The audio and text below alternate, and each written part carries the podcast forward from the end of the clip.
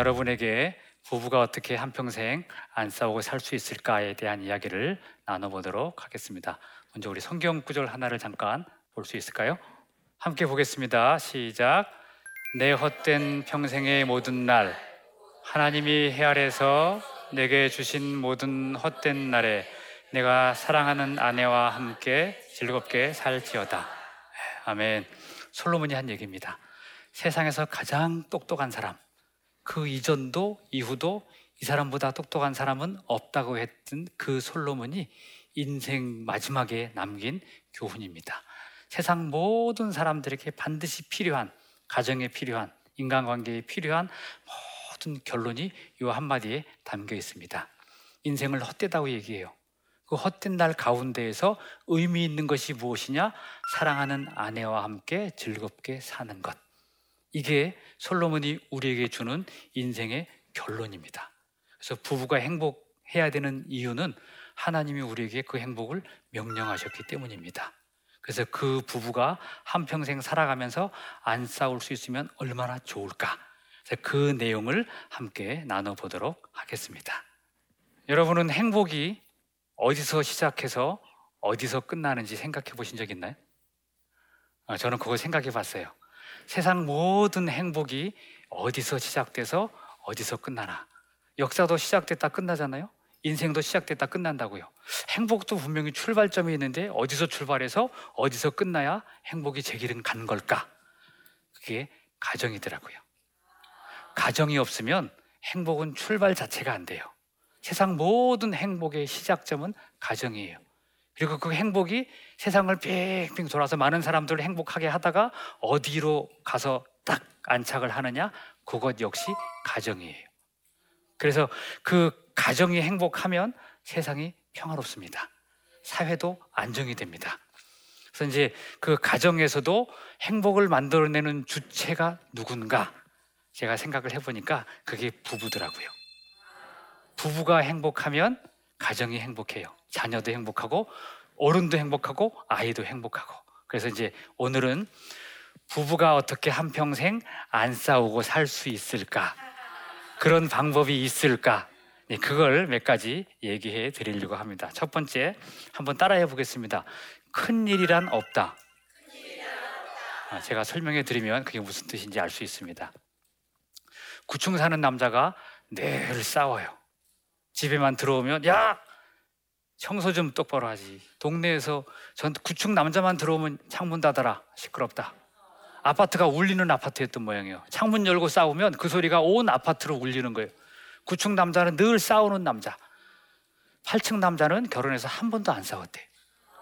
그래서 동네에 소문이 나서 어떻게 남자가 한 번도 안 싸우고 살 수 있을까? 그래서 이제 구축 남자가 궁금한 거예요. 내가 8층 남자를 만나면 물어보리라. 안 싸우고 사는 비결을. 근데 만났어, 계단에서. 구축 남자가 물어봤어요. 결혼해서 한 번도 안 싸우셨다며요. 8층 남자가 대답했어요. 싸운 적은 없습니다. 어떻게 한 번도 안 싸우고 사십니까?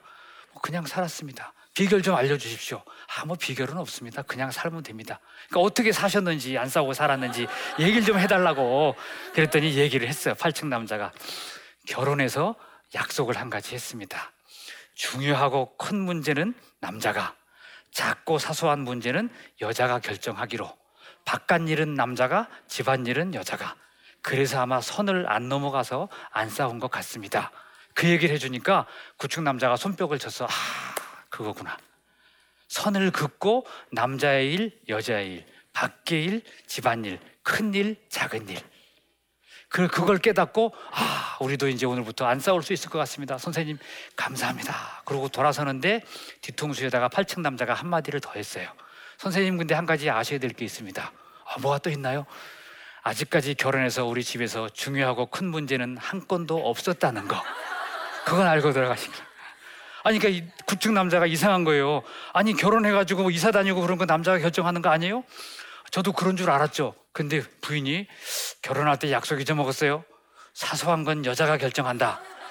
당신은 중요한 일을 하세요. 큰 일, 세상을 구하는 일, 이사갈 돈을 버는 일, 그걸 하세요. 그래서 저는 돈만 열심히 벌었습니다.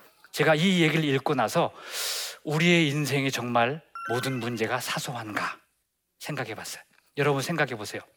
남편과 아내가 절대 양보해서는 안 될 일 있을까요? 없어요. 저도 생각을 해봤어요. 이 이야기를 읽고 나서 생각을 해봤는데 정말 양보해서는 안 될 일이 뭐가 있었나? 30분을 생각을 해도 떠오르질 않아.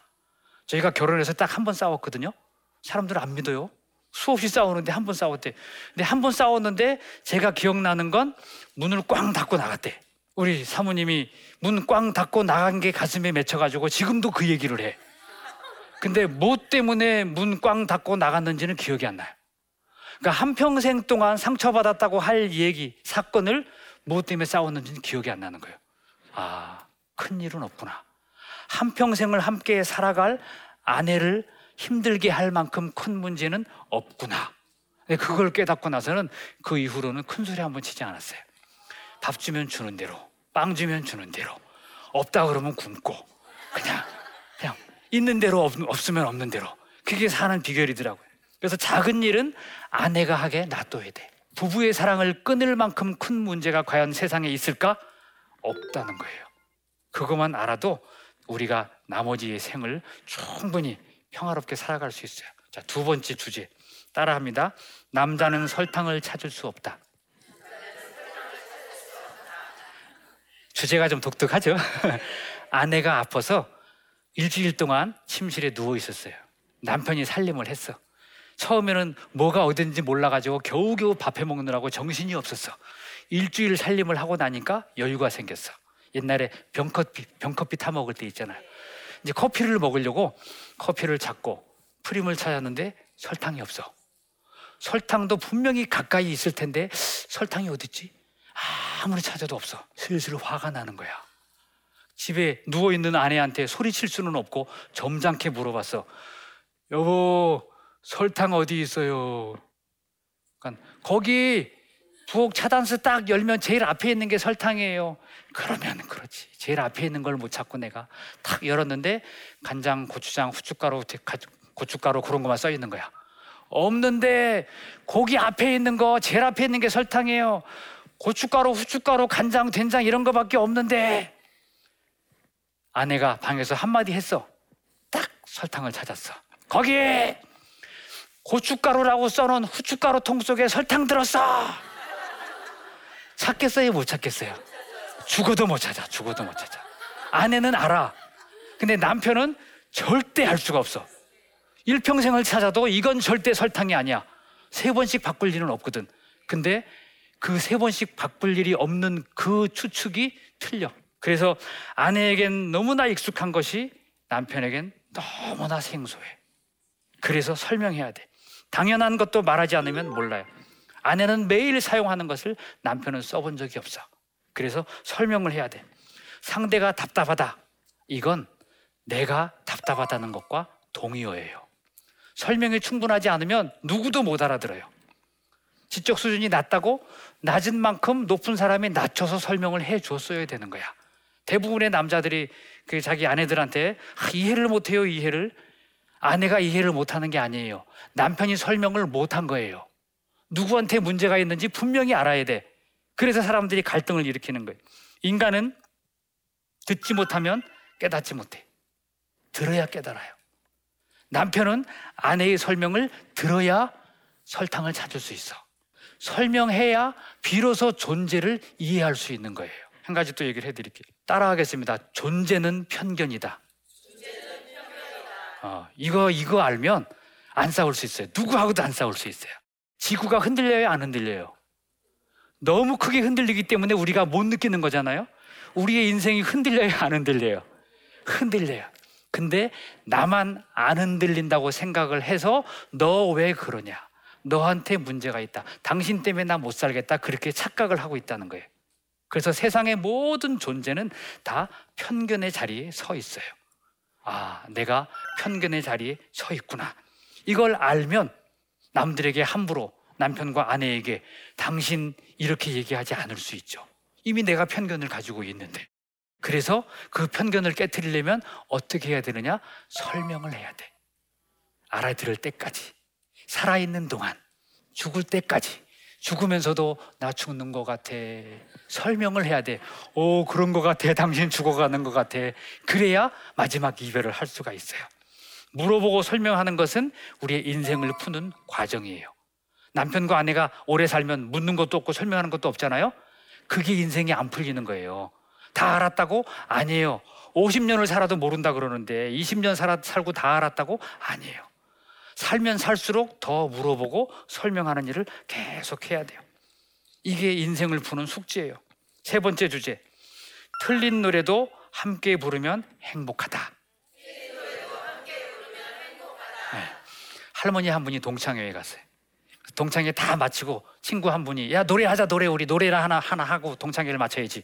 졸업한 지 50년이 됐고 우리 나이가 70이 다 넘었는데 어떻게 노래를 기억하냐? 노래방처럼 가사를 띄워줘야지. 아무도 노래 가사를 외운 사람이 없어. 야, 그럼 우리가 50년 전에 부르던 교가라도 한번 불러볼까? 어, 그래, 그래. 교가 부르자. 야, 누가 선창을 해라. 아, 아무도 기억이 안 나. 교가 기억나는 분 계세요? 다 잊어먹었죠?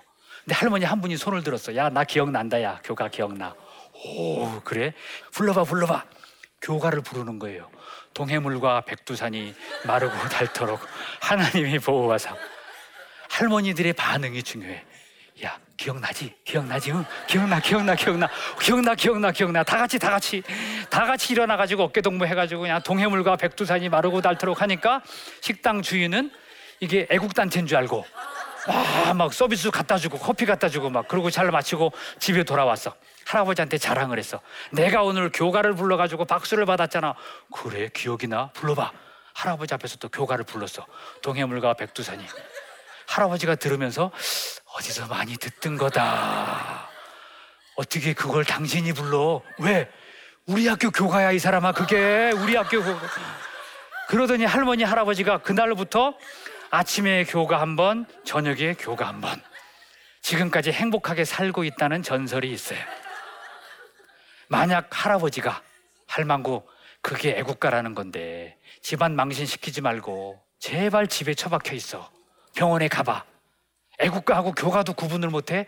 그랬으면 그날부터 그 할머니는 환자야. 그런데 알고 그랬는지 모르고 그랬는지 모르지만 같이 불러줬어. 그러니까 행복하게 남은 여생을 살아. 여러분, 남편이 실수한 거, 아내가 잘못한 거, 그거 꼬집어 내야 돼요. 같이 노래를 불러야 돼. 같이 불러야 돼. 틀려도 같이 부르면 행복하지만 틀린 걸 틀렸다고 진실을 얘기하는 순간 그 가정은 불행이 몰려오는 거야. 법원에 갈 만한 일이 아니면 그냥 같이 노래 불러요. 법은 진실이 우선이고 삶은 행복이 우선이에요. 여러분 집은 여러분은 법원에서 살고 있습니까? 가정에서 살고 있습니까? 무엇이 우선이에요? 행복이에요. 제가 제일 좋아하는 말. 진실로도 때리지 말라. 대부분 훈계할 때, 아, 이놈아, 그게 아니잖아, 이놈아. 진실 때문에 애들을 때려. 진실 때문에 아내를 때려. 남편을 때려. 여러분, 진실 때문에 싸우지 마세요. 제가 오늘 시 한 가지 읽어드리고 오늘 강의를 마치도록 하겠습니다. 제목이 물어보고 설명하고. 조금 세기는 해요. 여기 나오나? 네, 여기 제목만 나오네. 제가 읽어드릴게요. 답답해서 죽을 것 같은 이유가 당신의 귀가 아니라 내 입 때문이요. 마주하면 화나는 이유가 당신의 어리석음이 아니라 내 무식함 때문이라. 잘한다고 한 말이 욕먹어도 싼 말이었고 설명은 하지 않고 소리만 질렀으니 개처럼 지저대는 소리를 어찌 알아들을 수 있었으리요. 때로는 사자처럼 때로는 늑대처럼 울부짖었으니 우리 집이 동물원이 된 것은 다 내 입 때문이로다. 사람이 사람답게 말은 못하고 짐승처럼 울었으니 우리의 인생은 살벌한 야생 들판이여라. 오늘부터 나 사람 되어 알아듣게 설명해 볼 테니 잘 들어보시오. 이해 안 되면 될 때까지 물어보시오. 백번 천번이라도 당신을 위해 다시 설명하리다.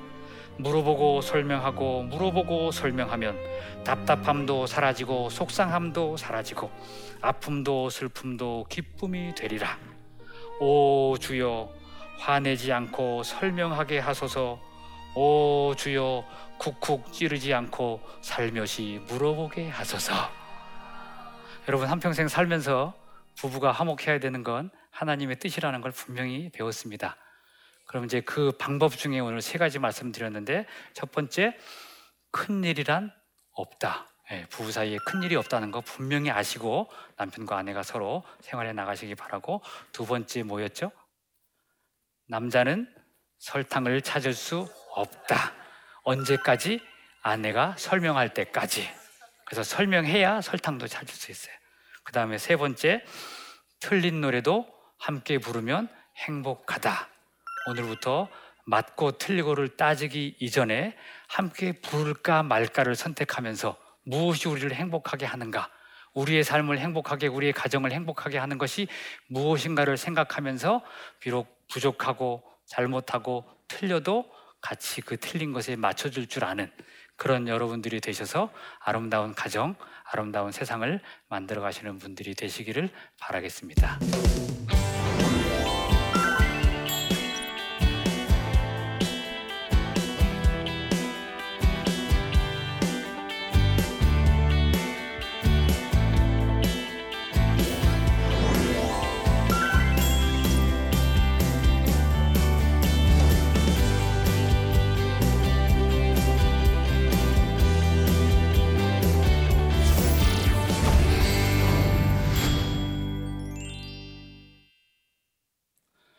제 강의를 듣고 질문을 보내오신 분이 계셔서 이 시간에는 질문을 좀 보고 제가 답변을 해드리도록 하겠습니다. 우리 질문을 한번 보겠습니다.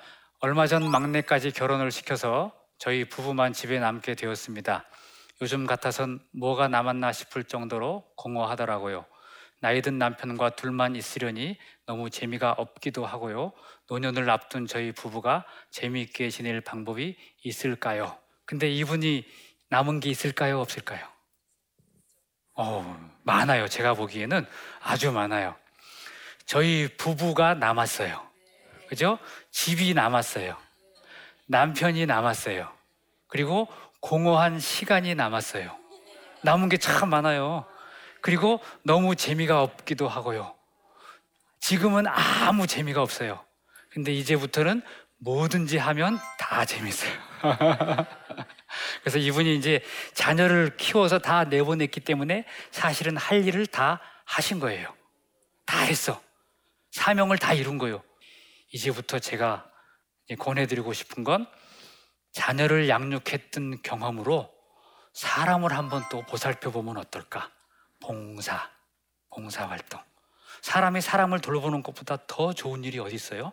그래서 이제부터는 정말 재미가 없다면 사람을 키우는 재미보다 더 한 게 없다고 했으니까 주변에 있는 사람 중에 내가 돌보고 베풀어 줄 수 있는 사람.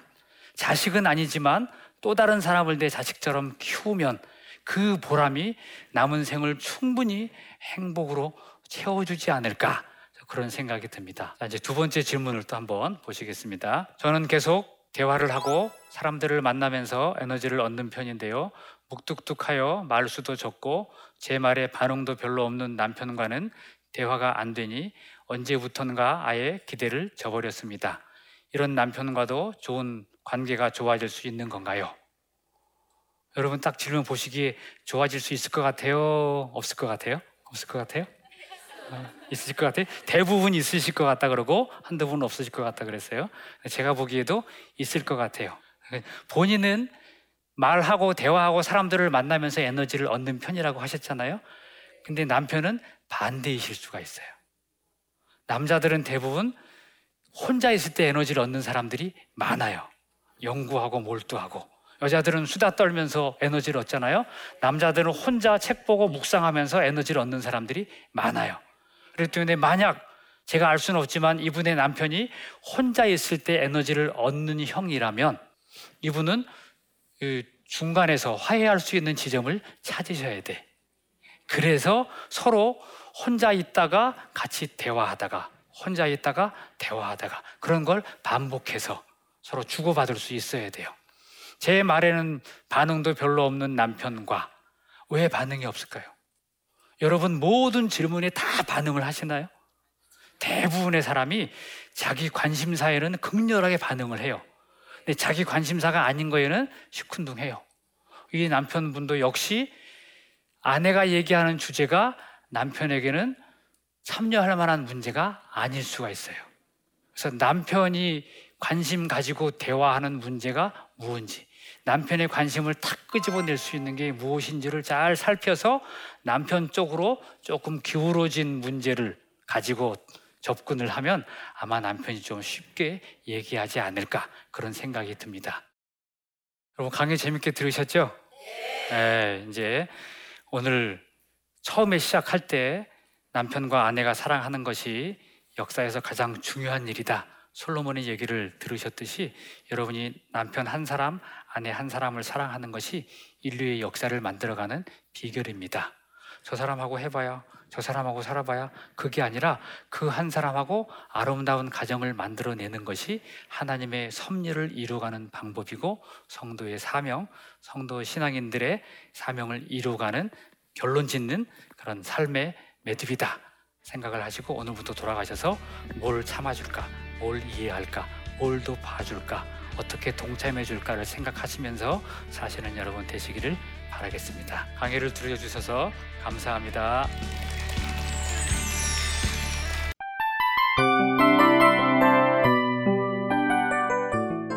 이 프로그램은 청취자 여러분의 소중한 후원으로 제작됩니다.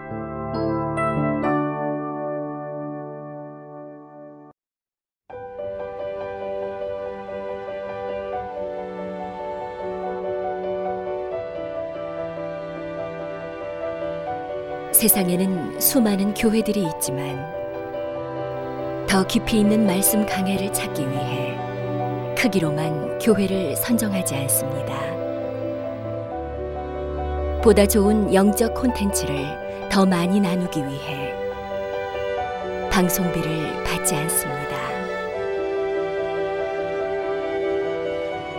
1년 365일 복음만 전하고 싶어서 우리는 광고를 하지 않습니다. 온누리의 복음을 땅끝까지 CGN TV와 함께 땅끝 성교사가 되주세요